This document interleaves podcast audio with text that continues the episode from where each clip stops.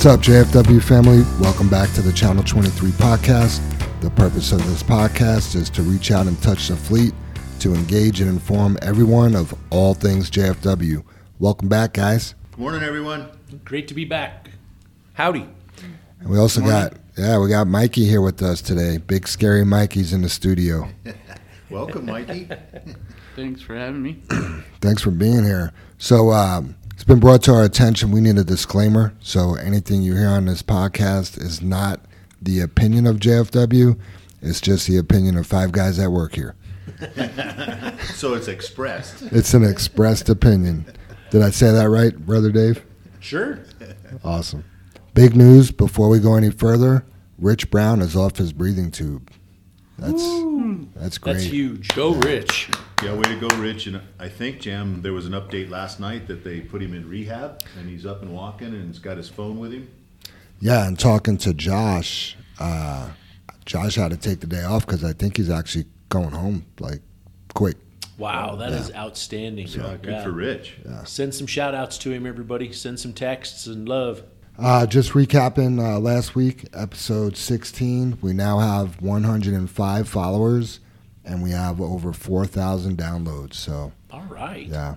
Our our count is down per episode. We were 250 listens in the first week and we're back down to about 175. I don't know if it's just the holidays and then the snow, just guys aren't driving around as much, but we need to get those numbers back up, guys. Hey, if you're one of the listeners, pass the word. We have a lot of good information on here. So if you are listening, pass the word, please. Ricky DeLeon had some good feedback, and he said when he was on nights, he would see our guys during the day, like if he went to King Supers to get something at the grocery store. And you know, last week we really pounded speeding again, and he was like, you know, I would see our guys speeding, and I'm really proud of work at JFW, but that's nothing to be proud of. Yeah. Everyone knows my feelings on the speed jam. It's a it's a daily battle. I mean, one of our safety topics this this today's episode is talking about staying in the left lane up Highway 85. So here, Yeah. we, here we go. Yep, can't wait. I bet. Uh, it's time for the dad joke challenge. Man, where's that smooth segue you always roll into, Jam? You're Um, you're off your mark today. I'm a little off today, but I will tell you it's because my uh, grief counselor died last week. But she's so good, I don't care. Man, I even set him up for that. Yeah, you did. That's crazy. Well, would you guys like to hear a joke about a roof? Sure. First one's on the house. Oh, I do have one to back that up, though. let's hear it.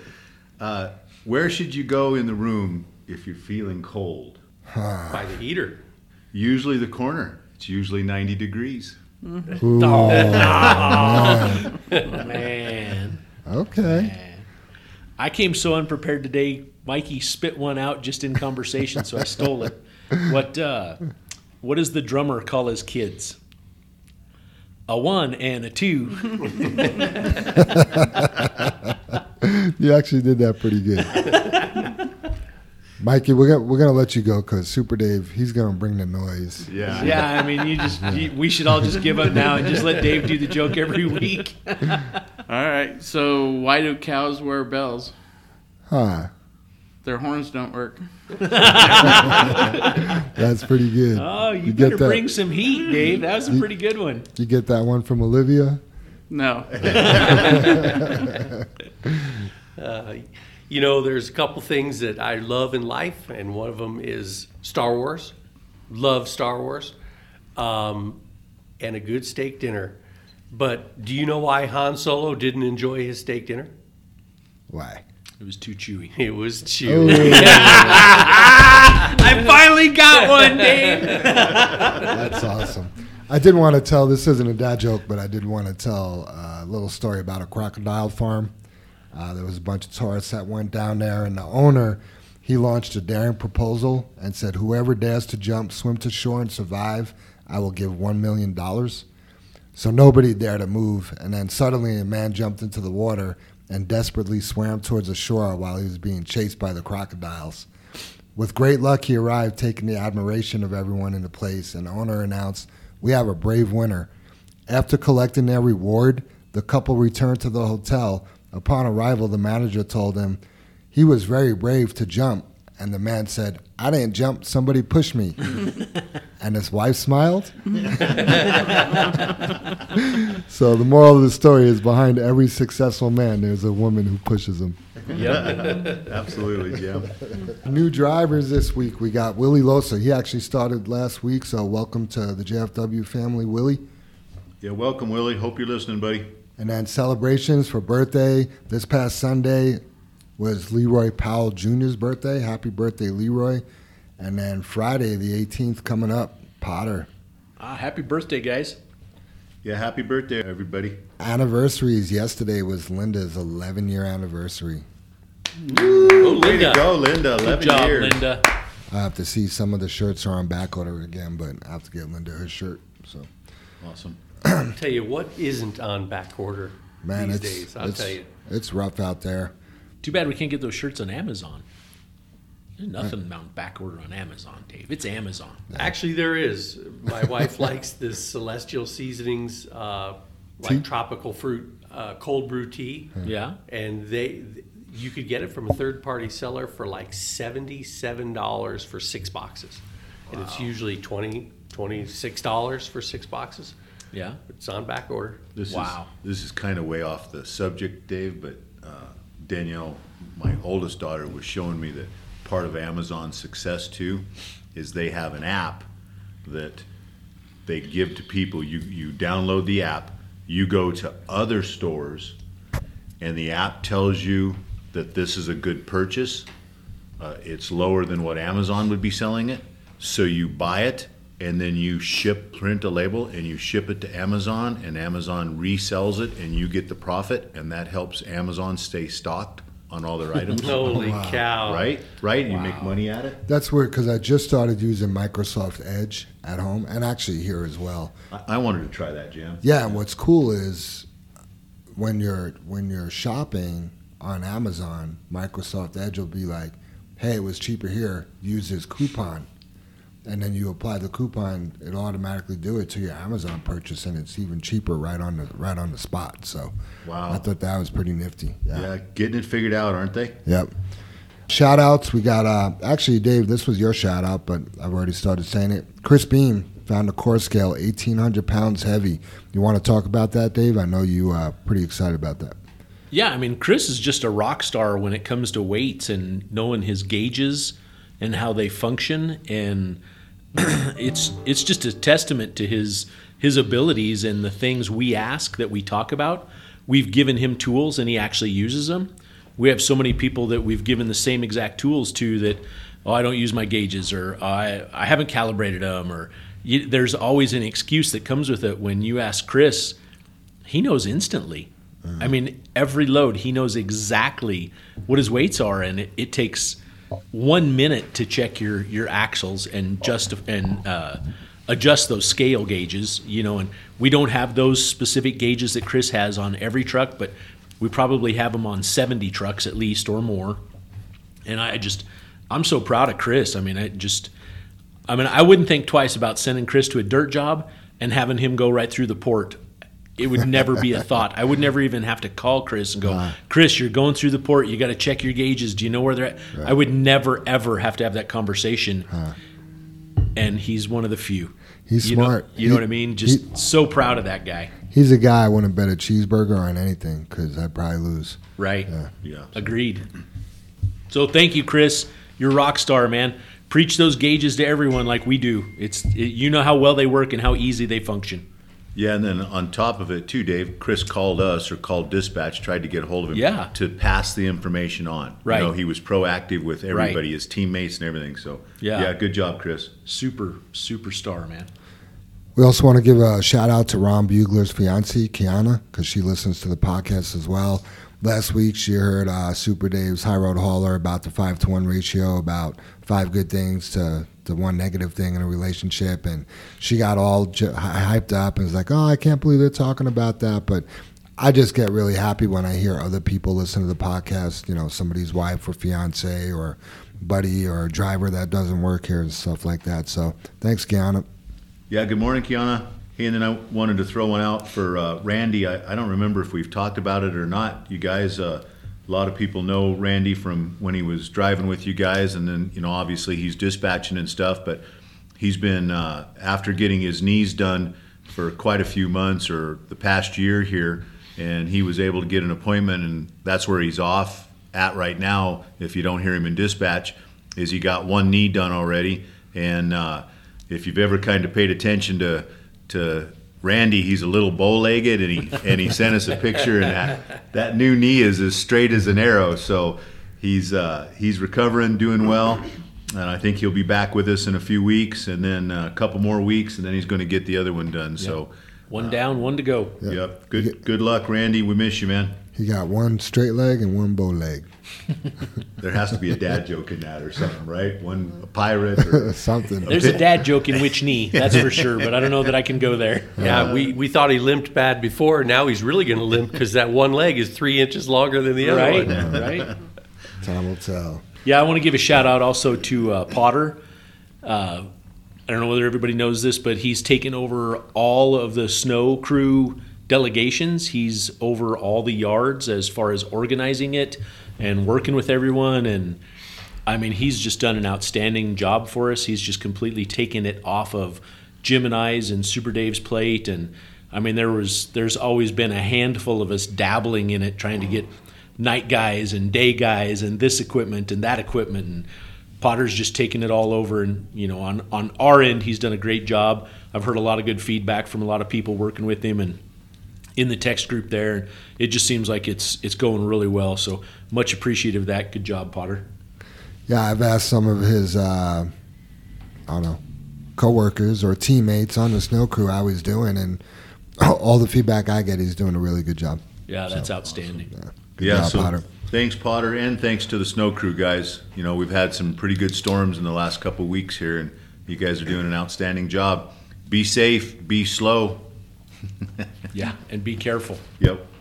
There's a lot of moving parts to that snow removal. We used to just have one yard and one shift, you know, day shift, 5 a.m. to 5 p.m. And now Yeah. there's daytime, nighttime, you know, the plows, the equipment, the four or five different yards that we go to. It, it's a lot of information, a lot of stuff going on. Yeah, this yard, that yard, this Yeah. contact, another Got to contact, do this here, different but people. that- not over there. And Yeah. you got to spray this and saying Right. that. And Yeah, not spray here and yeah, Yeah. yeah, lots of stuff. So Mikey, you got some shout outs? Yeah, I just give a shout out to Veronica. She got herself in a situation last week, and best thing she did was stop. Um, when you guys get in those situations where things are going bad, best thing you can do is stop. Don't try to come up with a resolution on your own just so nobody knows about it. And best thing you do is get a hold of somebody and, as a group, come up with a resolution to come up with our problem.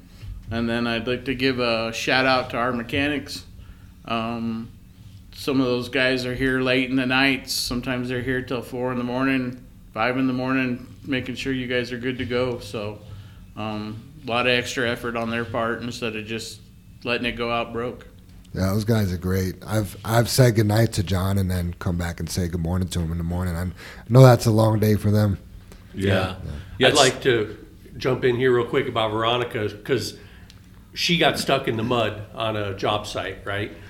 And it is mud season. I mean, we're getting snow tonight. Um, it's cold, so the it's not evaporating and drying out. So everywhere we're going to go is muddy, and the trucks are going to sink. And you got to be careful about where you're going. Stay on the road um, and she didn't get the truck. A lot of times, the driver will try to get out of the mud, and they make it way worse. yeah, Yeah. Or break something, right? Yeah, And she yeah. just stopped, so it was great. just like Mike said. Yeah, stop. Yeah. call in for some Yeah. advice, see where we're at, take pictures, whatever you need to do. Jim and I were just we delivered a vehicle yesterday somewhere, and uh, we were right there off Sixth Avenue and two and a quarter, and there was one of the like an F seven hundred Ford tow truck that size, you know, a, a medium duty class tow truck flatbed, and all he did was get his steer tire and two left duals off the shoulder of the off ramp and sunk clean out of sight. Oh, they, they, he was stuck. There was no. It was down on the on the rear diff mount for the shock on the left side, oh, Damn. and he wasn't 12 inches off of the off of the road. And I mean, it was in a spot where I looked and I'm like, oh, I would have pulled off over there. You know what I mean? So that's uh-huh. that's how much moisture we've had Yeah. recently in these areas. There, we've been so dry for so long. There's almost no base. No moisture is made it in the ground, so it's just mud so many places. So, yeah, good job, Veronica, stopping. We talk about that all the time. Yeah. Shout out to Alonzo for getting muddy. Yeah, he was he was riding with her, and, and Mike even said he got out. What do, you, what do you want me to help with? What do you want me to do? What what can I do? So Yeah, yeah, good guy. definitely a shout out. Tell you what, we need to get him his CDL. I think he's working on it, isn't he, Dave? Or didn't I thought he's Veronica say thought he was something going to go to it? school. Yeah, yeah, Yeah, good for him. That is awesome. yeah. Alonzo, it sounds like you got a job waiting for you if you to get a CDL. I mean, we may be able to pull some strings. Absolutely. just talking to Ray Davis, 0012, the other day. He uh, he was driving down the road and there was some CB chatter, and uh, maybe it wasn't the most polite. And one of the drivers said to the guy that was talking stuff on the radio, "Hey, that's Ray. You may want to stop. He'll kick your ass." Funny enough, but Ray's a little. I don't want to use offended by it, but he's like, you know, that's not who I am. You know, I want these guys to get to know me, and uh, I want to get to know them. And after last week's podcast, he's promised to uh, try to get to know people a little bit more. And then with that, I got an email from Joanne last night. Apparently, Ray talked to Joanne about it as well. And she said, Sean Ray Davis came up to me afterwards and said that now he's trying to be more engaged with the new hires and all employees, letting them know that he is there for anyone that might need it. And then he, she said, uh, Can I suggest challenge for the guys to meet or talk to a new driver or a veteran once a week or once a month and let them know that they are here if they need anything? Share a hobby of theirs or ask them a question about work, their trucks, JFW, how to back up, or, you know, etc." So I think it's a great idea. If we all could just kind of make that commitment to say hello to somebody you don't know, you know, Yeah, get to know absolutely. somebody and Yeah. you know maybe the guy that you look at and you think like yeah I- that's i don't want to talk to him maybe maybe that's the guy you need to talk to and maybe he wants to hear from you not to mention i mean if you want to get deeper you never know what somebody might be going through and you just saying hello to them that day may, may change their day completely Yeah, I- and I, I hear that a lot, and they come to me because they know I'm the guy, you know, that's getting everybody on board and everything. They say, I don't know that guy. There's so many new faces. I'm like, well, yeah, we've grown by 20 trucks just in the last year.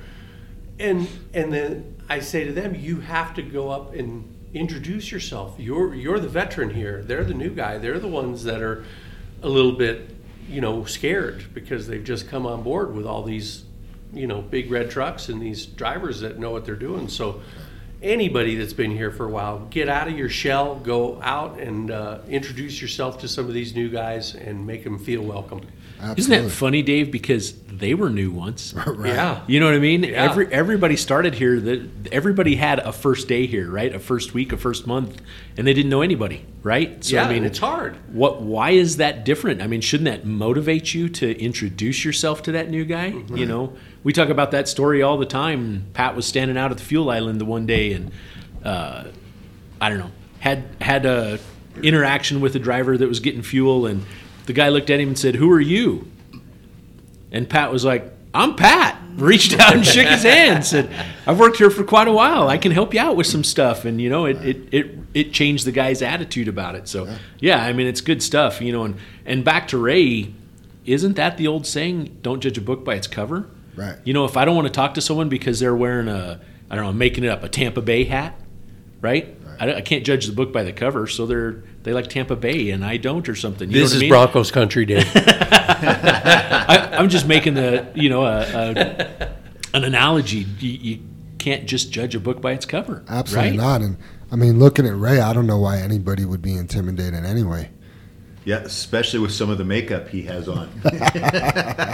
I'm just joking, Ray.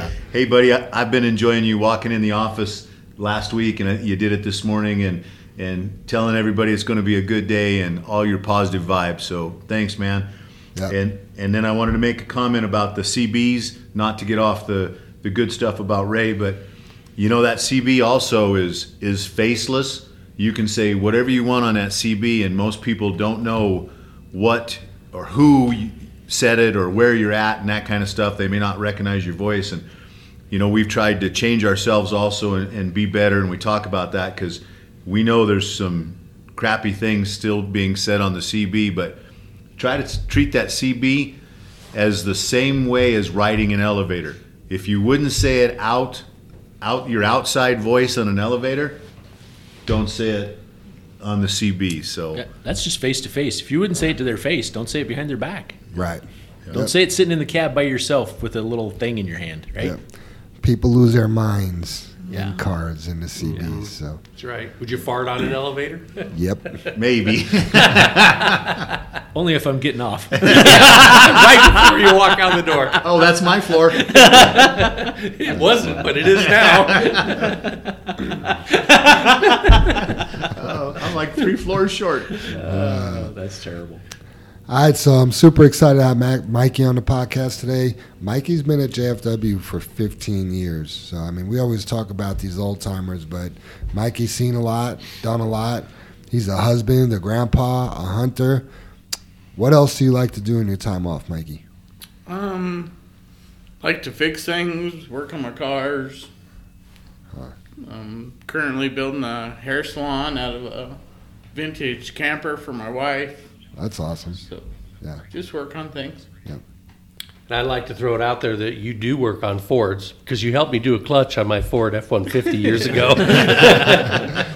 Not willingly. Wait a minute, a- isn't that one of your hot rods? It's got a Chevy in it. it's a cross dresser. I Wait mean, a I- minute, we can't judge a book by its cover, can we? Nah. And hence the disclaimer.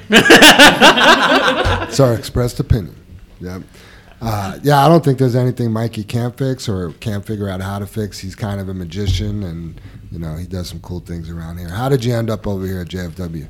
Well, I originally worked here in 1987. Yeah, 87 or 88, yeah, Mike. Um, well, I was going to diesel school, and then after I graduated diesel school, I went to Nevada, did some gold mining work, and then ended up back here again for a short stint. Then I went to uh, Western Distributing for 13 years, Wow. and then Dave called me one day and said he needed some help. I, I called him like for five years, not, not just one day. This was a work in progress, man. He was like, Mike, how do you fix this? Mike, how do you do this? Mike, how do you do that? I think he got tired of phone mechanic and was like, it's just easier if I come do it. Uh, that's funny. well, I got to say, I love your stories about the gold mine in Nevada. Those are some pretty cool stories about that place. I mean, you basically have had two year two jobs in three decades, just about. Awesome. Yeah, we're, hopefully we're well. We're his last place, his last job. we got to get him to stick around a little longer. Uh, I don't see him going anywhere. What's uh, what's some of the biggest changes you, you've seen in JFW in the shop? Um, just the number of trucks. When I first started here, there was 16 trucks. Wow. Um, and then we've just grown exponentially since. Right. So, so logistics of getting things done, getting things repaired, with what we have people wise and shop wise, is the biggest change for me. Awesome. How do you feel about your uh, the crews you got right now? You got your day crew and your night crew. How, how do you think these crews compared to some of the crews of the past? Um, the crews get along, and that that's the biggest part. I mean, Right. nuts and bolts are easy, but getting people to work together and help each other is the hardest part. Right. And these guys do it really well. Awesome. Man, we talk about that every day, don't we? Just in general, about working together and being your best and excellence. And I mean, it's clear not only for the drivers, the shop, the office, the staff, everyone. I mean, that is the end goal is to everybody get along. I mean, we all have to prosper and be a team. Yeah, and it kind of something me and Mikey talked about because we had a little uh, meeting. Super Dave, myself, and Mikey had a meeting with uh, Wash Bay last night, and you know I would say it holds true for the mechanics as well. We we preach our culture so much, and you know everything is just so driver focused all the time. You know, I would say the night mechanics don't get as much as that as the daytime drivers do, and then I would say the Wash Bay even gets less than that. They're in their own they're they're in their own division and they're in their own division, you know. And Yeah. it's just like we got to figure out a way. You know, it's something I was thinking about on the way in this morning. Like, how do we touch the wash bay? You know, how do we touch the night mechanics more than we're doing now? Yeah, it's like they're under the same roof in another building. Right? Yeah. I was, I was just going to say that, Dave. They have their own house, Yeah, you know, over Yeah. there, and, Yeah. and we don't go, we don't invite ourselves into their house very often to, Yeah. to talk to them. You know, we just get busy and oh, that's the wash bay. They're doing their thing, and you know, Yeah. I Yeah, mean, because it's usually raining in there. yeah, yeah, I'm not going in when it's raining, right? Or Take your glasses off Well- when you go in there. yeah, or it's foggy. Froggy. I don't know that high pressure sprayer scares me away. Like coming around the corner, it's like, am I going to get into the face or what? So A- Absolutely. Yeah, What- a little little bit on that subject, Jam, and you know we we at least see the night mechanics, and you know we say hi to Rich, and you know I've said hi to Josh and stuff, and it is difficult to touch them. And a story from my my daughter, you know, and I've said several times, she's a labor and delivery nurse. They have a supervisor there that's been there six months, and the supervisor is over the night and the day shift. Mm-hmm. In six months, the supervisor has not one time came in and seen the night nurses only the day. So nobody's ever met her. And Danielle was saying how disappointing that is, and has even dropped hints to the manager about, hey, you know, we'd all like to see you. You know, we have people asking questions, that kind of thing. And uh, I, I just want to mention that I hope the, the the night mechanics and the wash bay don't feel that way, Jam, because that that's disappointing to myself. You're right. We've got to find a way to to touch them. You got any ideas of what we could do, Mike? What you like to see from JFW to embrace the night mechanics and, and the shop in general and the wash bay? Anything come to mind that we could do? Um, not really. Um, things that I do to help them out is we have try to have like a what we call a family dinner once a month. Oh, nice. Um, the guys, we actually take the profits from our our aluminum Right. and turn it into dinner. Ah, that's Um, pretty So at least they get together, sit down, they all eat. Wash bay included in that? Wash bays included in that. Okay. And You mean when the driver wrecks a fender and you have to cut it off and put a new one on? You get to keep the aluminum and sell it, huh? Yep, and we trade it in, and that's where the night guys get their dinner money. For, That's Go cool. drivers, huh? Yeah, yeah. I was just gonna say, Dave. No, no, don't hit nothing. They, they don't need any more dinners. Once a month is plenty. I'm just teasing, just teasing. I mean, and the biggest part too is when they do come to work, they're they're they're on the gun. Um, they're trying to get things done. You know, that's they they got to get to it and get started and Right. not really socialize a lot. Or the more they socialize, the longer they're here. So Right. it's it's kind of a rough road to travel. Yeah, I get that.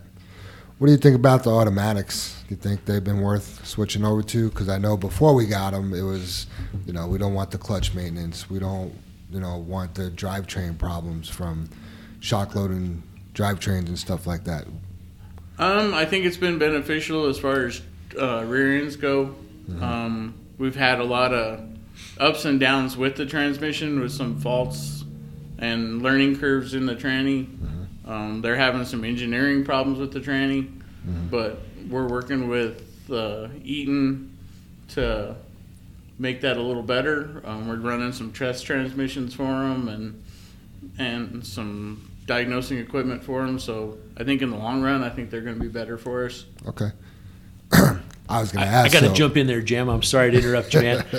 Mike, in your 15 years here at JFW, have you ever replaced a clutch that was worn out? No. it's usually abuse. It's, We're, okay, so that's expressed opinions. We're trying, try, trying to stay positive, but the, the truth hurts. I, yeah, facts are facts. That that was the reason I asked the question. You know what I mean? And that's that's the attribute to the automatic transmissions is we take the clutch out of the driver's hands. Right. And I mean, yeah, there's just a lot to that training curve on how to use a clutch. And, you know, as a driver, I don't think you will ever see the whole aspect of how it needs to be utilized uh, until you have to change one and put it in yourself. Ah. and you see it and you smell it and you taste it and you touch it and you're like, wow, this is what tears it up. Right. And, and, you know, those are, that was two things made us move to the transmissions. And that was the weight number one was huge, huge factor. And the other 50% of that decision was pure no more clutch issues. Right. And we've had some clutch failures with the automatic transmissions that actually has nothing to do with the disc. It's the motors that, that are driving and engaging the disc, right, Mike? I mean, Um, the, the, that's the smelly melted plastic smell, right? Yeah, it's still clutch actuated. It's still a clutch failure. Um, the the clutches are. I haven't. I've only got to see two of the clutches that came out, and they're more of a throwout bearing problem, which is where the clutch releases itself over time. Um, but I think Eaton's changing some stuff in the clutch too. So, I think in the long run, which a lot of that too we've learned that's the purpose of when you're going to sit for a long time at the pit put it in neutral so the clutch isn't just pushed in. If if you were driving and you had to leave your foot in on the clutch for 20 minutes while you're sitting in the pit Right. you wouldn't do that. Right. you know what i mean? You would kick it into neutral and let the clutch out. Well it's super easy when you go into the pit and you're just sitting there with your foot on the brake. That whole time the clutch is pushed in. Right. and the realization of that we need to get that information out. That's where we're failing you know providing people with information. They can only get better with information. So that's the stuff we have to share and get out there If this sounds confusing to you, we're talking about automatics and clutches. They're actually automated manuals, right? Yes, so it's a manual transmission AMTs. that's automated. So you're not doing the clutch, but it still has one. And to your point, the first time we had a truck come in, I'm like, oh, what happened? The clutch went out. I'm like, that's not supposed to happen. that's automatic. Right. you know what I mean? So interesting. Mikey, what uh, what's your daily mission here? Just to get everything ready for the next day. I mean, that's really what it boils down to. Uh, mm, getting parts, finding parts, making sure the guys have everything they need. Um, that's pretty much my biggest mission every day is just to make sure that no matter how we do it and to get it done. Um, we've even had trucks at dealerships that I've bought parts from other dealerships to take to a dealership to get a truck running. I was on one of those runs. You know, it's that's my mission is to make sure everything goes out every day. What's your biggest headache? Parts. Yeah. Parts right now is just amazing what we can't get, what we can't get a hold of. Um, I spend lots of my day just trying to find parts. Huh. That's too bad. Well, I want to tell a little story uh, just from driver perspective to the perspective I have now of Mikey in the shop and things that happened. But when I was driving back in 14 or 15, I drove 0030. And uh, I thought I was a badass. I thought I was a good driver, and I probably was. But um, what a badass or a good driver? yes. but um, anyway, I was making a turn. It was kind of uphill, and you know, I just remember hearing the tire spin a little bit, and then boom, something blew up, and it turned out to be the rear end. And uh, Mikey came out, and you know, Mikey has a persona about him, you know, and he's just matter of fact, and said, "Well, you you shock loaded the drivetrain and you blew the rear end." And I'm like, "No, I didn't." You know what I mean? I was really defensive about it because I felt like I was just driving the truck, and I don't know why that happened. You know what I mean? Hindsight, learning more about things and what shock load is and how to prevent that, he was spot on. It took me years to, to realize. And I was mad for a long time. I probably complained to Super Dave, like, hey man, that Mikey guy's blaming me for this rear end. And I didn't do anything wrong. I was just driving the truck, you know what I mean? Which is partly true, but you know, it might have been slippery. There could have been sand. I might I, I can't remember exactly why it happened, but he was spot on. But I think we run into that a lot where something happens to a truck, Mikey calls it how it is, and it's it's perceived the wrong way. you know, like Mikey's a bad guy. But getting to know Mikey, not in in that position or that situation, and just knowing where his heart's at. You know, Mikey, can can you explain a little bit to us? You know, your relationship with the drivers and just getting back to like the story that I just told you. I don't know. Most of the time, my focus is on the truck. Right. What happened to it? Why it happened to it? How we're gonna get it fixed for tomorrow. Right. So, I'm pretty focused on just that. I guess I put a lot more into the truck than I do the people because if the truck's not running, the people aren't making any money. We're not making any money. So, my emphasis is always geared more towards the truck.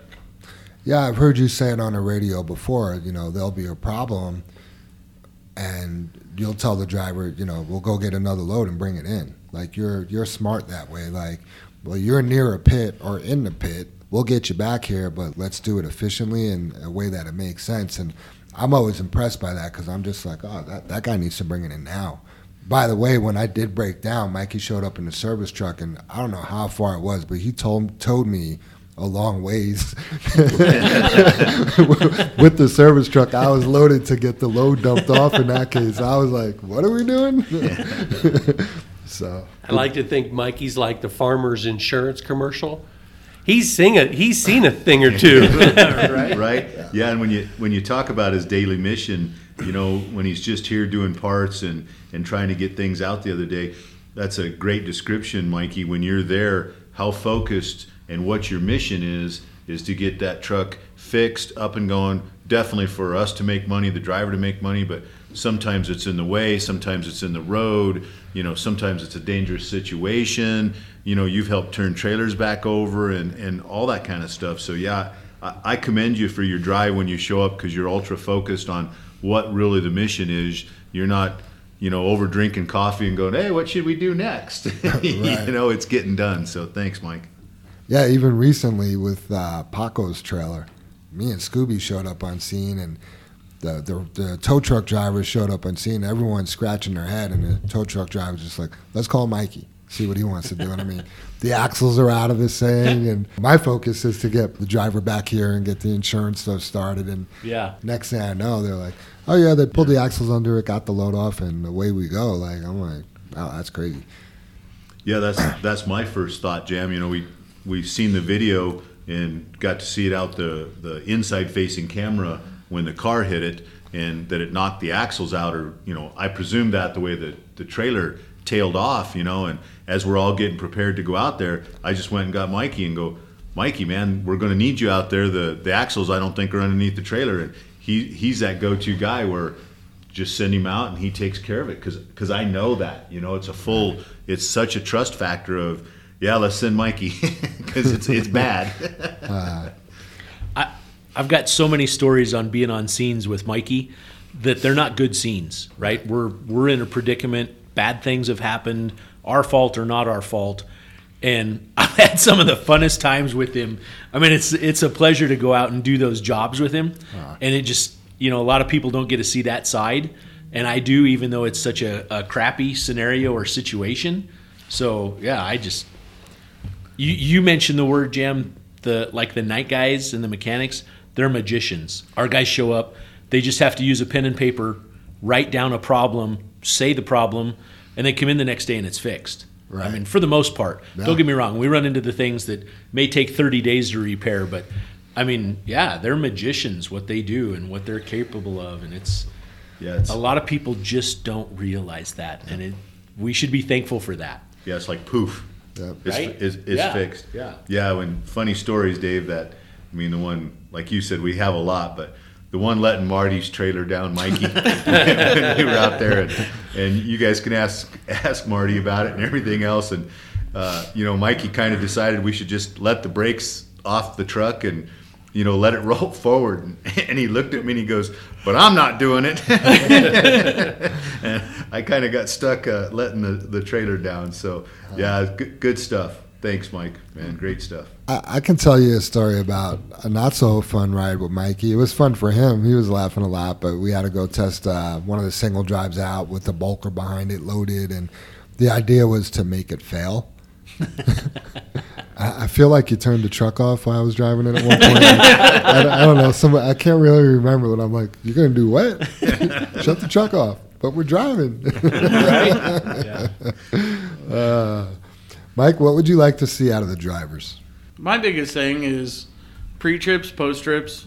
Um, that just saves all of us time and energy. The biggest thing is, yeah, I want you to write it up. Bottom line, if you have any time you have a question or not sure or whatever, write it up. I mean, that just covers everybody. Yeah. Some of the things that I'd like to see better is I get a lot of write ups of, oh, I'm going out of town and I have this great big huge list of what I want repaired the night before you're going out of town. And that just tells me you didn't look at your truck prior to going out of town. You Or- got nervous because you're going out of town. Or they didn't want it to be down while they're in town. Right. Right. So, Uh-huh. you know, you, you do your dil- due diligence every day. You should be able to go anywhere, anytime. What can the drivers expect from you and the shop? That we'll do the best and as a group we'll do the best we can get to your truck ready to go in the morning. Okay. um, i think our our people do a good job of i don't think there's many guys that can't go out in the morning after writing something up. I don't think we have a lot of that. Service calls we don't really do that many for the number of trucks we have. And that's both the drivers doing their part and the shop doing their part. Nice. Yeah. Can can they expect you to be huggy and kissy? nope yeah, I, I, I wanted to back up a little bit to, to you know, you guys, since this is a podcast, obviously can't see it, but you know, I've mentioned it before. Uh, Jams gives us an outlay that, so we kind of know where we're at and what we can talk about. And and question seven there, uh, what would you like to see out of the drivers? I, I want to back up because you know, Jams in that position, Super Dave, uh, Scooby, Pat, you know, we kind of play the devil's advocate between, you know, the drivers, the shop, the wash bay, dispatch. We hear all the different things. And the same thing goes with Mike when he when he asked you guys just a little bit of a tip. When he asked you guys, hey, is the is the tire flopping? You know, is there is the cap off of it, or is the tire flopping, or something like that? And you go, yeah, it doesn't have any air in it. It's flat. You know that that's not the question. You know, to help him out, he's very precise, and usually one of the mechanics is very precise on asking you what is wrong. You know, um, you know, hey, are you are you in the middle of traffic? No, I'm just over in the left lane. well, is that in the middle of traffic or in, you're in the left lane turn lane or you, you know what I mean, you guys? I'm just trying to give an example. So when you do break down and he is being not all huggy and kissy with you, it's for a reason to get you up and going and also to ask you for a precise description of what's going on so that he can get you fixed. And and that is his ultimate goal, you guys. That's I just want to want to throw that out there. You mean if I'm driving and I hear a noise, I should stop and check it, or just call in and tell everybody I hear a noise? I I would just call in and say I hear a noise. Don't stop. That's not good. Just checking. Yeah, and, and back to that is when I am asking you direct questions, it's it's so I can narrow it down. Mm, yeah. that's the biggest part. Then I can send the right parts, have the right components to get you fixed as fast as I can. Yeah, there's a reason for it, Mikey, and it's it's to get you up and going. Yeah. Yeah, absolutely. You'd have to, if you have questions about this, you'd actually have to spend a day in the shop or with Mikey and field these calls and understand. Like some guys will call in, you know, think they're doing a great job by calling in, and they do, and their answer is write it up, and they're like, no, I wanted something to happen right now, or you know, the other guys are the opposite. You know, they don't want to stop. You know what I mean? Or they do want to stop. They do want to bring it in. Or it's just so many different things. I, I don't know. It's hard to keep up with. Yeah, a little quick shoot, sh- shout out to uh, Fernanda this morning. Is you know she said I don't know whether I turned too sharp or not, but I think the electrical cord got pulled out of the the pigtail in the in the trailer there, and she was immediately, can I send some pictures to the shop? What's that email? And that's also a good way to communicate with us because Mike or Chris or, or Ricky will ask, you know, because they're usually dealing with the day guys. And she immediately sent some pictures and, you know, try to make them good pictures, not really close, a little far away so we can see the whole situation. And, and I know she sent some pictures over, and Mike was like, "Yep, we'll get somebody coming up to you to get that fixed," and and it solved the situation, and it was a quick, quick. Uh, I guess closure to the situation. So good job, uh, Fernanda, for doing that. One thing I will mention is uh, if you are having mechanical problems, don't call me or Super Dave, you know, because eventually we're going to get you to the shop anyway. If it's a question on how to do something or how something operates, I mean, absolutely call us. But, you know, when we go to the shop with the problem, they they always ask, well, why didn't they just call us? You know, so those are the guys that are actually going to have the good answers for you.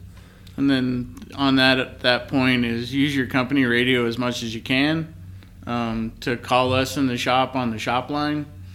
Um, somebody usually has to come out and find us to answer the phone because we're not around it. It's best part of communication is to see the company radio. Okay. And what if what if you tell somebody to bring it in and we'll work on their truck here? What should they do then when they get here? Should they call you guys on the radio? No, when you get here, get out of your truck, come in, find a mechanic. He'll tell you where he wants you to put it, or if he wants you to change trucks, or whatever our next plan is. But when you guys just pull up to the fuel pumps and get on the radio, whoever on in the shop might have to get out of a trailer, out from underneath a truck, you know, just to come answer the radio. It's Right. not not something that the mechanics have on them. So get out of your truck, come in, ask what they where they like it, what they want you to do, and just help them out. Awesome.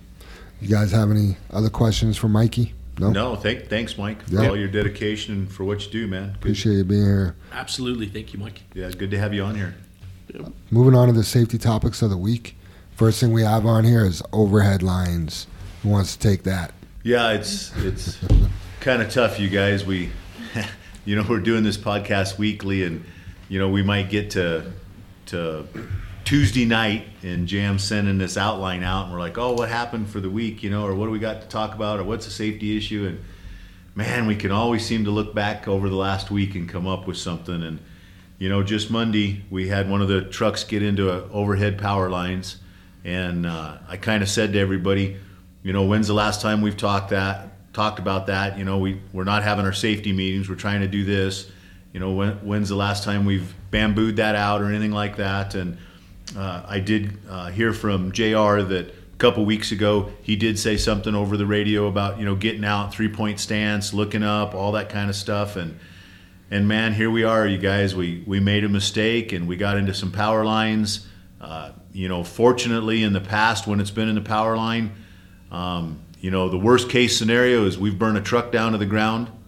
Um, couldn't get it out of the power lines, and the transformer wouldn't pop, and it heated the tires up, lit them on fire, and literally burnt the truck to the ground. And we all watched it. And you know, believe it or not, from my circumstances, it was it was my day off, and and the truck that hit the power lines was close to my house. And Dave called me, and I I ran down there, and I, I don't know, had to be a good hour probably by that time. And when I showed up, you guys, you could still see the electricity dancing on the ground. You could visually see the the little blue lights dancing on the ground. wow. And uh, you know, something to throw out there too is because the tires lit on fire, the driver panicked and he jumped out of the truck to the ground. And the fire department, the ambulance, I mean we had we had all the all the peeps there and he was basically lucky that he lived. Uh, so the the biggest tip out of this is I want everybody to look up, but the last part of that is look up and live. So if you don't look up and you do get in a power line, stay the heck in that truck. You have to stay in that truck. The minute you make the mistake of holding onto that handle and grounding yourself to the ground, the electricity goes right to you. And you you are the new ground of that new voltage. And the amount of voltage that was going through that one truck would have killed him instantly. The only thing that we could come up with is that he literally jumped, so he never touched the the truck and the electricity didn't have a chance to, to grab him. And, you know, again, the reason he jumped is his truck was on fire, but that was less dangerous than the electricity. So I guess I really want to push that point about stay the heck in your trucks if this ever happens. And we have stories and stories about this. I mean, we had, I had one guy call me and he goes, he's on the company radio. He's panicked. He's like, Jim, Jim, he said, I don't know what's going on. My tires are blowing out. My front one just blew out. I got one on the trailer that just blew out. He's like, Oh my God, the emblem just blew off my hood. And I said, Look up at your trailer. Is it in a power line? Oh my God, it's in a power line. I don't know what to do. I'm going to jump out. And I was like, No, no, no, no. And the amount of electricity that was going through the truck, it was finding a ground through each tire and it was blowing the tires out. And the reason the emblem on the hood blew off, the Peterbilt emblem blew off the hood, is because when the front tire blew, it was such a percussion that it blew that emblem right off the hood. So, you know, there's there's just two stories I can think about. So, the the watching your trailer, looking up above you, and then I've made the mistake myself is I've been backed in someplace and lifted the trailer up, you know, looked at the trailer, thought it was all safe, and then tried to pull forward and get away from the pile. And I missed the line above my hood or above my cab that I didn't look at, and I couldn't get out of the situation. I couldn't let my trailer down. So, I mean, lots of lots of pointers. You just you have to look up and you have to assess that situation. Uh, you know, I've been talking here a lot. Dave, you got anything to add, or I mean, Super Dave? Yeah, no, these are just experiences that we've watched. I mean, they've happened. We've been there. You know, the the call on the radio with the guy with his tires blown out and the emblem blown off of the hood. You know, experience that when you're standing there watching your truck melt to the ground because they can't turn the power off. And and you're literally just watching the truck melt. It's melting to the ground. The fire department can't put any water on it because guess what? They would then be connected to the electricity via the stream of water. So they would be killed through the event. So everyone is just standing there watching the truck burn to the ground and nobody could do anything about it. And uh, yeah, these are experiences that you go through. You know, the the experience what what Jim mentioned. You know, he cleared one power line, dumped the load and pulled forward, but couldn't let the trailer down because it would have torn down the other power line that that the trailer would have hooked coming down. You know, luckily that's a scenario where we were able to move the material from behind the trailer, simply back up, had to pull the mud flaps up, you know, and have someone hold them, back the trailer up, then let the trailer down, you know, so that was no harm, no foul, but it shouldn't have happened, you know, so I mean, that happened to be no harm, no foul situation, but still a situation. But that was a scenario like Mikey mentioned with Veronica. We stopped, knew there was a problem, didn't cause any damage, figured out what to do, and, and resurrected the situation. So, yeah, just there's so much to what we do. It's it's never ending. We can talk all day, tell stories. You know, I, I when I mentioned going on these horrific scenes with Mike, you know, at a trailer that's been turned over, or an accident we've had, or you know, driver fell asleep, or had an accident in the snow and ice and is out in a field and I mean, you name it. The stories are endless. We haven't seen it all, haven't done it all. That's for sure. Because we're wowed every day. You know, there's always a new scenario. So, the reason for this podcast is to share our experiences and talk Right. about these things. Uh, the most recent case what the power lines did did they get the power secure? Is that how they fixed that situation? They got the power turned off and They they did. You know, luckily it was a smaller power line. It was on a private area. You know, the line we're talking about where the truck burnt to the ground. It was a major transformer, Right. going from one side of a highway to another, and uh, you know, you just don't run to a breaker panel and shut the power off on that. That was a city grid that we shut down that day. 140,000 volts, wasn't it? Yeah, yeah. Wow. I mean, it was towns that they had to shut the power off to. So, this case, you know, they were able to actually go inside of a building, kill the main switch, shut the power off, you know, get all untangled from the line, and literally people were were standing on ladders lifting the line up off of the truck, you know, and with with brooms and stuff in their hands at the tops of the ladders, so the truck could get free from the line after it had torn it down. So yeah, and you know, then we had to call and pay privately for that to be all repaired by Sturgeon Electric and get the facility back up and going. And Right. I mean, these these are just such costly accidents and incidents that that are all 100% avoidable. Yeah, David, and, and I want to give a shout out to Sturgeon for showing up. You know, I'm, I'm sure we'll get charged an emergency call, but Oh, boy. they got there and got on it. And then I want to give a shout out to Arapahoe Roofing. They came over last night, yesterday afternoon. Did they and, really? And dried it in for us. Wow, you So got Scott- a connection at Arapahoe? I do have a connection. to that. Well, yeah, yeah. It's, it's you know, like we all talk. Sometimes it's who you know to get things done. Right. Um, but I just, as you're talking, Dave, and you think of all these stories, you know, that, and we talk about rules and and the JFW way. You know, that's a lot of times too. When you ask, we ask you guys when you get dumped, don't drive away with your trailer up in the air. Sit right there and let your trailer down. Pay attention to what you're doing. Keep looking out that back window, and and that's how I caught it because I let my trailer down. I was waiting for it to come all the way down. I'm looking out the back window watching it, and then I see that power line, and I'm like, you know, oh my gosh, you know, like you said, stop. But you know, I, I'm sure Dave, all the years he's driven, Super Dave, you can. I mean, you've probably had so many situations with the rock trailer and the you know home Yeah. deliveries and Yeah, I I've mean, taken a couple power lines out. Something good it's to know always too. a surprise when you do. Too. Yeah, You're like, that- shoot. that power jumps. Yeah, you know, it we does. we had Jim and I were on a job site. It was our own job site on a leach field we were installing for a customer, and we backed four day, or yeah. five loads in and dumped them, and the next load was parallel to a power line, and our driver was like. Hey, I'm, I'm near that power line. Jim and I were like, "You'll be fine. You're not going to touch that power line." And he was like five feet away in the air, Yeah. and that arc was just like and jumped right over to the trailer. I mean, Still that- blew his tire out, didn't it it? did. Yeah. It blew a trailer tire right out. A hundred percent our fault. I mean, we we didn't know electricity could jump. Yeah. Who knew it? We thought you had to touch it. Oh hell, that that stuff will jump. It's looking for any way to get to the ground. Mm-hmm. Electricity's sole purpose is to be connected. If it can connect to anything and go to the ground, it does. That's that's its job.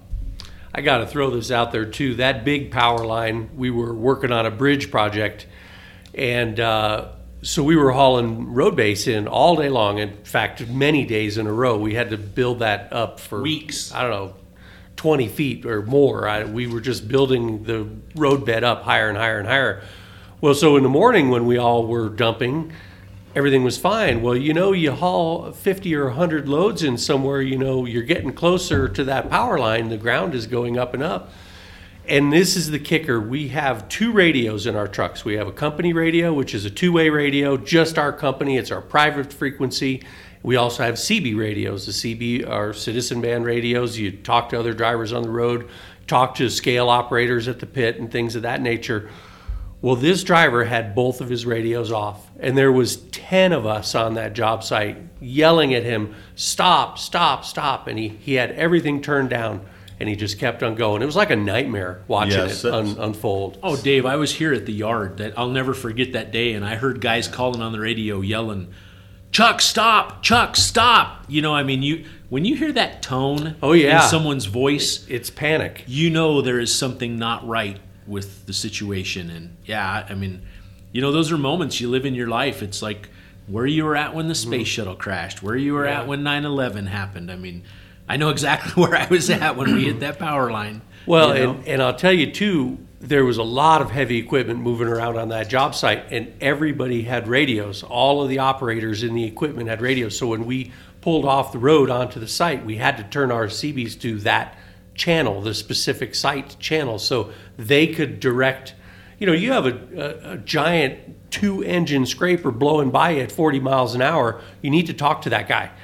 And, um, and that on top of the two-way radios and it's just so it blows my mind it's so discouraging and, and it lets you down so much to know that that driver just had it turned off because it was bugging him and i know the radios can be a little bit overwhelming sometimes or they can invade you know a song on your radio or, or your privacy during the day but that's safety that's lives that that is so important you have to tune in you have to shut everything else off your stereo off your put your phone down i don't know if he was on the phone i that that i don't know but you need to tune in and and be aware of what's going on Yeah, it's the, you know instead of doing it your way, what you want because it's bugging you. You know, you have to think of everybody else. You have to think the safety. You have to you have to make us better as a team, Dave. I mean, we can we can get back to every every time something happens that it's a it's kind of a selfish act. Yeah. You know, and that's that's disappointing. And we all because we all try and care about ourselves, but sometimes it's just a little too much. We've got to mm-hmm. think of other people. no one's perfect, but we can all do better. Yeah. Very true. And then for me, on that whole scenario that everybody just talked about, I cannot to this day drive by that power not power line too, Mike. and see the repair that's in it and not think of that day. Yeah. Oh yeah, we Yeah. go down 120th a lot over because it's kind of my neck of the woods where I live, and every time I go down it, I look up and I'm like, oh my gosh, that's that's Yeah. the power line. Because Yeah. it's got because it's got a patch in it, right? Yeah. we all agree. yeah. There's The a patch. Yeah. and it's Yeah. it's still there. It's still there. Hey, and by the way, just so you guys know, that truck that burnt to the ground, the back half burnt to the ground, and uh, the gentleman sitting across from me that we all call Mikey over here, he went to the junkyard, got the back half of another truck, brought it over, and said, "This is what we're going to do here. We're going to weld this piece onto this piece," and he did, and we ran that truck for another what? Five years at Yeah, least. at least. That was the Johnny Cash truck. It was a little bit of this and a little bit of that. And when we sold it, we never told a soul. That's right. I, I would do test drives in that truck, and the the the candidate would point at the seam in the frame, and they'd say, "What's that? Is that frame cracked?" And I'm like, "Oh, that's a long story." It's an electrifying one, though. yeah. It's got a buzz about it. I have a note here uh, to talk about our cone that we have out coming into the yard here. Jim, you want to take that one? No way, I'm gonna leave that one to Dave. I, Jim, I think you should do it. I, I, I get to a certain point and I have to stop preaching because it just pisses me off. And, and apparently I cuss and do all sorts of stuff that doesn't get my point across clear enough. Well, guys, I mean, to put it simply, we have a cone coming into the uh, north entrance, you know, to get to the fuel aisle to keep you from hitting the sidewalk, basically, right? You have to make a wide turn there. There is a sprinkler head in there That's- during the summer. And, there, and there's a Yeah, in the sprinkler lawn In the lawn. that we've had to replace many times right. because there's tire tracks in the lawn. You gotta let Jam do it, Dave. The passion and the anger. Anyway, I'm gonna I'm gonna I'm gonna make it real simple. Don't run the cone over. If you're running a cone over in our own yard and you're not paying attention to that, what else aren't you paying attention to? That's what I think about when I see a cone run over in our yard. It's like, wow, you're gonna run over our own stuff. You're just gonna run over everything. Yeah, yeah. you're, you're right, Jim. You know, It's it's just disheartening. yes, Yeah. yep. And if you run the cone over, at least get out and fix it. If you don't get out and fix it, that tells us you didn't even see the cone, and that's scary. Yeah, I mean, if you're going to drive over it, at least stop and get out and move it. Right. Right? It's a cone. Pick Oh, it up. it's not it's not fastened to the ground.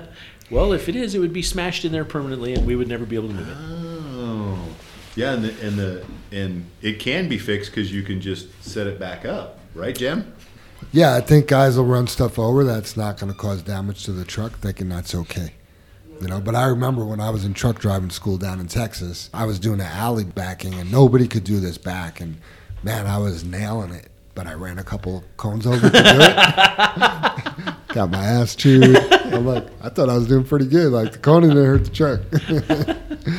so, uh, moving on from there, we got Ragsdale listed. Apparently, Ragsdale, that's a new pit that we're hauling out of. I guess it is super, super soft in there. Uh, we've had a couple trucks get stuck in there. Martinez called me yesterday just saying, hey, you know, I got loaded. I could barely get out of there. You know, the loader's even getting stuck with, with bucketfuls. He's got to use the loader bucket to push him out and back.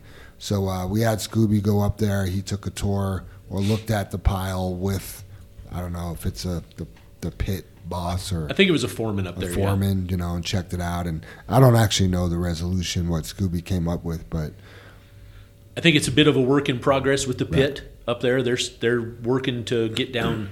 I'm going to use the term road base. They're trying to pack the roads, Got it. right? I don't know what material they're putting down. Uh, biggest suggestion is when you when you pull in that facility, engage your power divider, put the transmission in manual, and definitely after you're loaded, start out in first gear.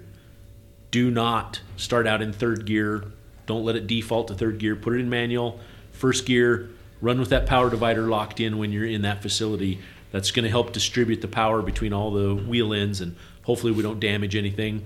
Uh, next big thing on that, I, I feel stupid whenever I have to mention this stuff, but if you're stuck, no loader can push on any trailer. It doesn't matter whether it's an aluminum or a rock trailer.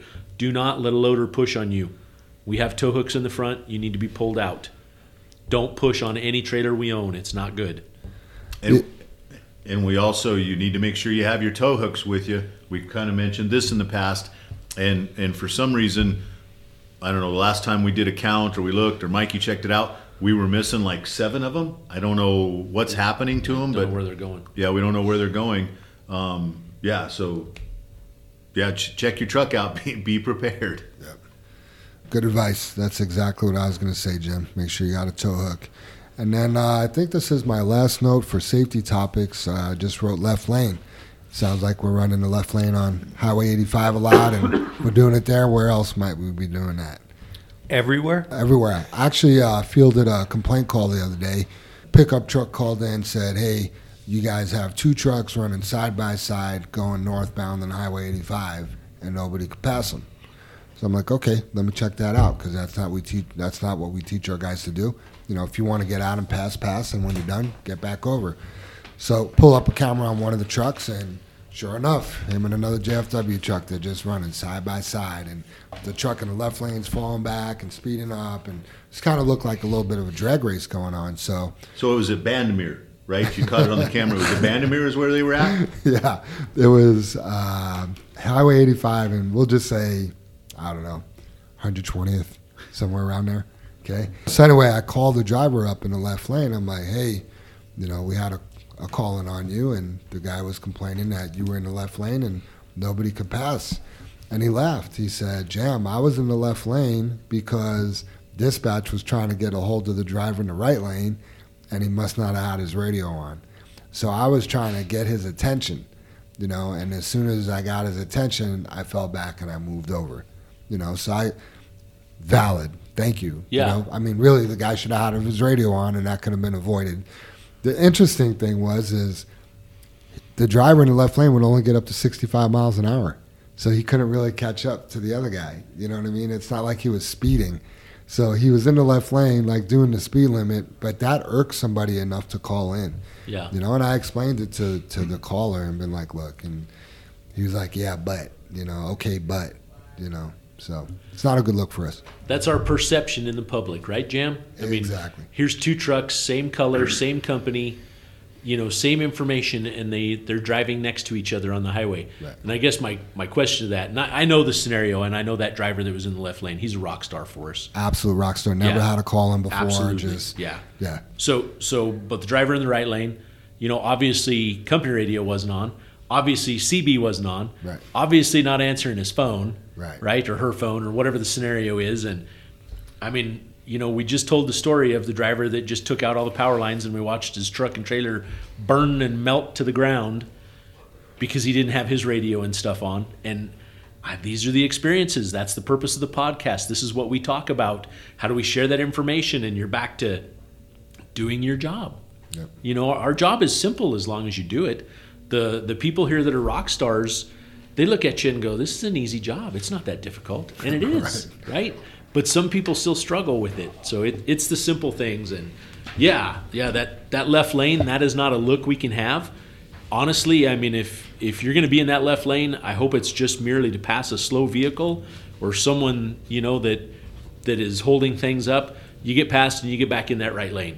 We we just that Highway 85 corridor. I mean, if if I'm not mistaken, last year when it started to get busy, uh, I think it was was it the Adams County or sh- or uh, uh, Brighton Yeah, that Brighton. started giving tickets Oh, yeah. for trucks being in the left lane. Yep. I mean, there is we don't belong in that left lane, you know. So for the new people or or anybody that's you know doesn't remember last season, the minute we start to get busy and that Highway 85 corridor becomes you know loaded down with gravel trucks, and there's just going to be more.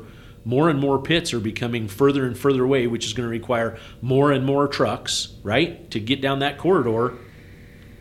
Everybody's going to want to be in that left lane. Just do it right. When you do it right, you do it in the right lane, not the left lane. So Yeah. think about that. If you're if you're passing someone and you wind up getting stopped because a light turns red and you're you're in your truck next to the guy in the right lane in his truck, do the right thing, man. Let that guy leave and just pull in behind him. Yeah. What that second or or 30 seconds or whatever you think you're going to save, you are going to look so bad by doing that. Yeah. It's ridiculous. It just really is, and it's it's hard to do the right thing, and it's even harder to do the right thing when no one's looking. But the problem is people are looking. people are watching. You are in a giant red shiny billboard. You almost have a little bell above you going ding ding ding ding ding. Look at me. Look at me. You know, and that's how you need to perceive yourself rather than just looking out over that five foot of red hood that you see. That's it. Yeah, I, I think about it too, Dave. I mean, you guys, hopefully I'll ask the question right, is what, what do you call the right side of your truck? Blind side. Blind side, right, Jim? So if you're in the left lane and you need to change lanes and you need to make a maneuver or you need to do something or you need to get off, you're always looking on your blind side. That's the farthest, that's across the cab, that's in the mirror, that's clear down your trailer. If you're in the right hand lane, you're looking in that mirror with all the traffic closest to you to make a lane change or have to do something. So all of that's there for a reason. You know, it all has names and different stuff like that. It's the it's the safest place, the safest lane to do things in. Absolutely. I was always taught to protect your blind side. You know, set yourself up, put yourself in a position where your blind side's protected. You don't have to worry about it as much as your your side side. Yeah. Every one of our lane change accidents this last year in 21 were all right side. Blind right side. side. Yep. Yeah, blind side. So why are you protecting it? Because everything happens on the right side. Because it's hard to see, right, Yeah. Ken? Yeah, and Highway 85. I mean, it's such a shit show. You Oh, know, man. You, you get on there. First of all, I, I hate Highway 85. I just see a lot of death on Highway 85. Not to be all mortal, but it's just you know a lot of things happen on that highway. And when all the big trucks get out there, I mean, it's literally a rat race. Like, okay, well.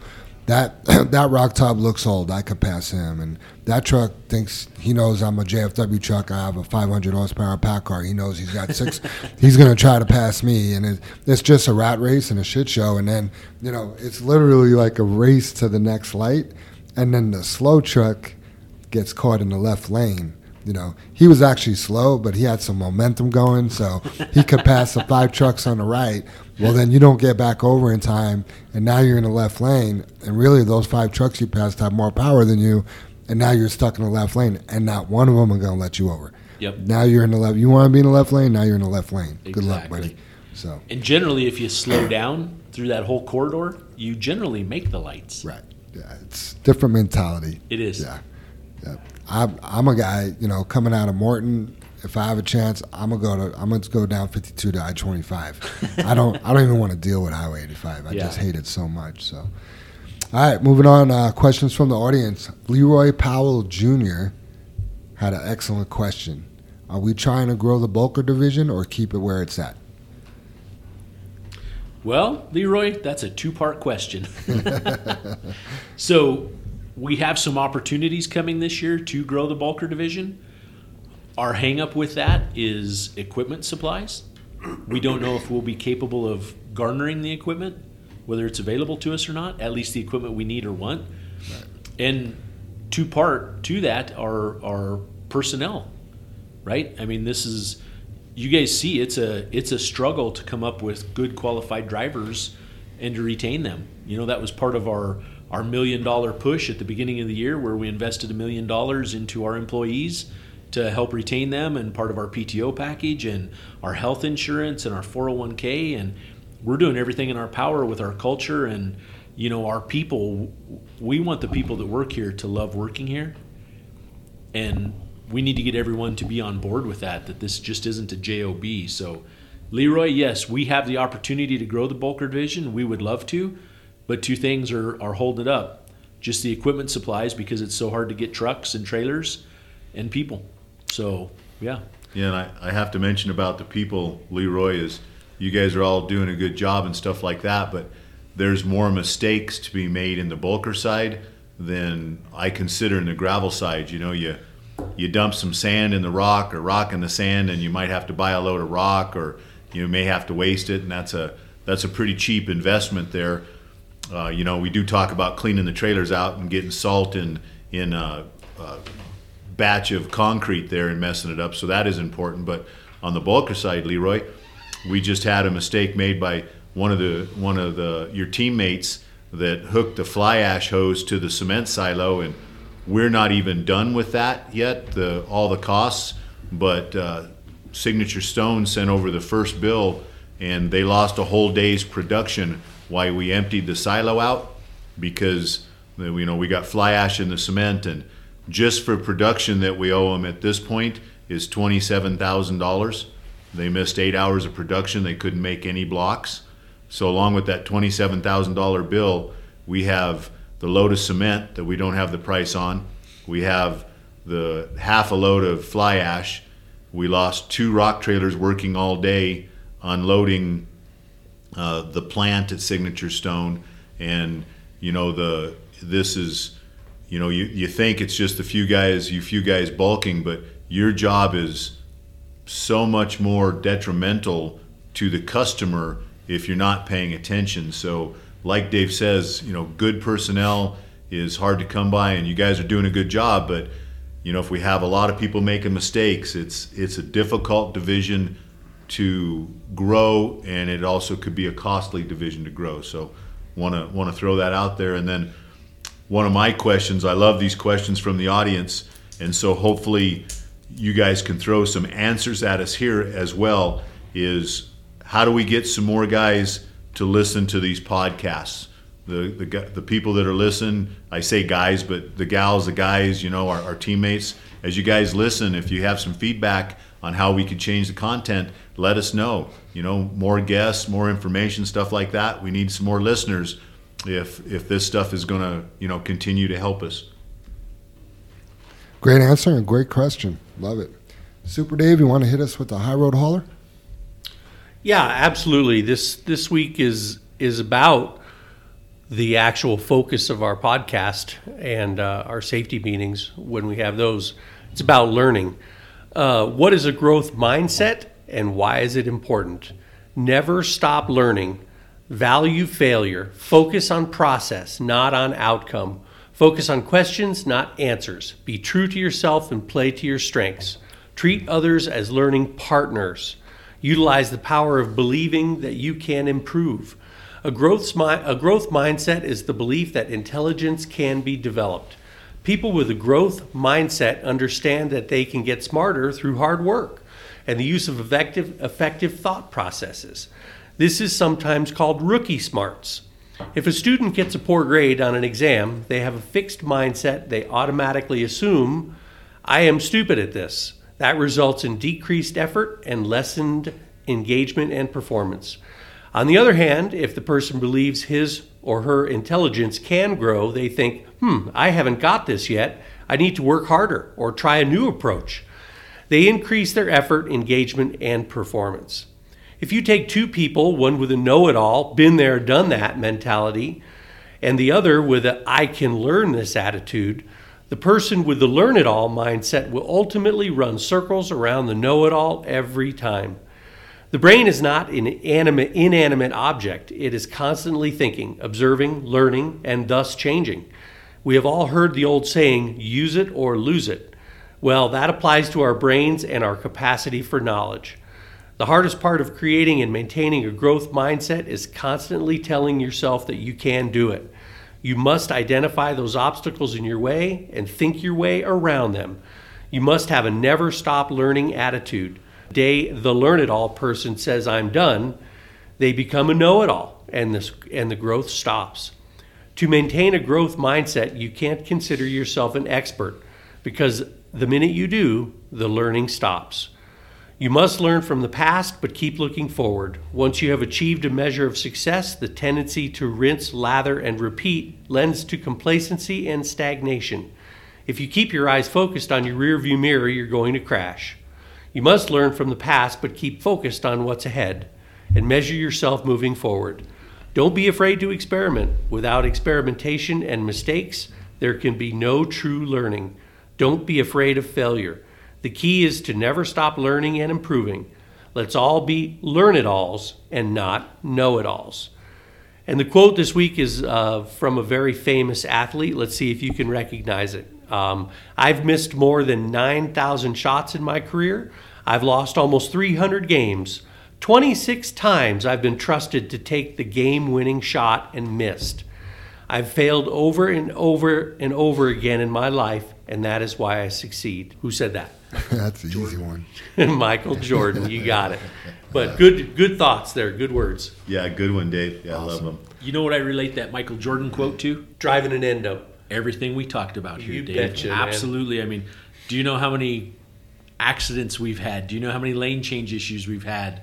All of those scenarios. I mean, I don't like to talk about them because I feel like it's bad luck, but we're aware of those things, and if we can get people to listen and adhere to what we've learned and learn from from our mistakes, so they don't make the same mistakes, we are better. We're better as a team. We're better as a group. We're better as a company, and just better together. So it's it's important, and I, I think that's kind of my final thoughts. To jump in and go straight forward to final thoughts. Great. Love it. Jim, you got some final thoughts? Oh, Jam, I got a whole page here, man. I just, um, you know, when we when we talk about safety topics, like I mentioned, we try to summarize our week, and I was, I was like, I was trying to look at something to to summarize my week, and I hope I don't stay up here on the soapbox too long, but. So he, he, here's my here's my uh, my final thoughts. Here they come. The person who never listens, the person who can never seem to get it right, the person who has been driving you absolutely crazy. You're at your wits' end. They might be a coworker, a boss, an employee, a fellow volunteer, a spouse, or even a child or a stepchild. You know, so does that sound familiar to you guys? You know, that person that's just driving you crazy, can't get it right. You know, they, they never listen, right? So it sounds familiar. You've tried everything, but nothing seems to work. You've tried reasoning, which is talking. You've tried incentivizing.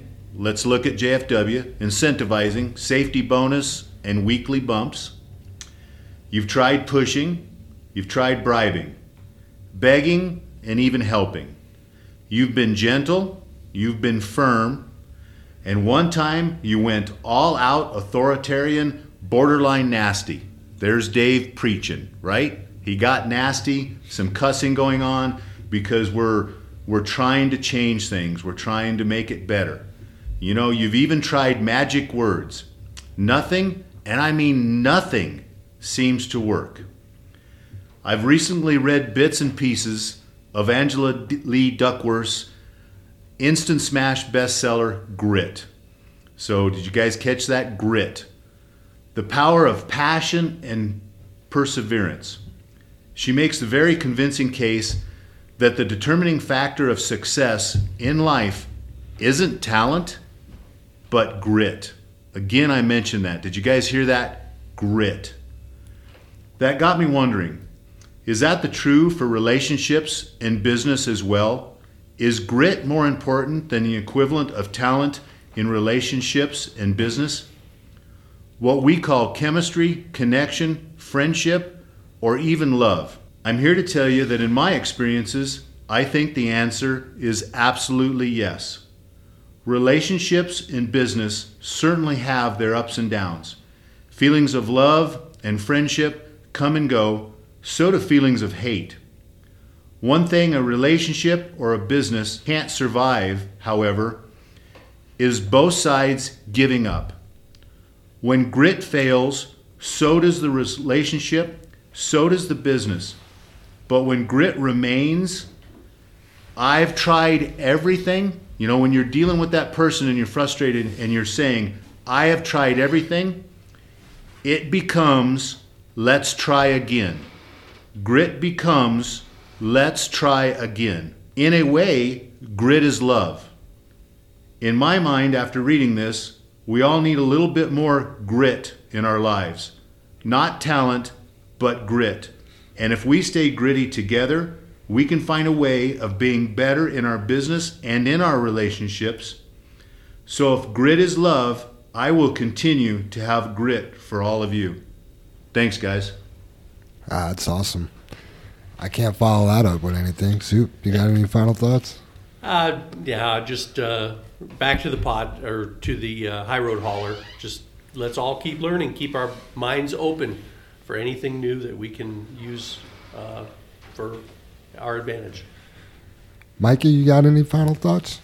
The only real final thought I have for everybody is stay consistent throughout the day and keep the rubber to the ground. I love it. All right, guys. Appreciate everybody being here. Thank you. Thanks, thanks, everybody. Thank you.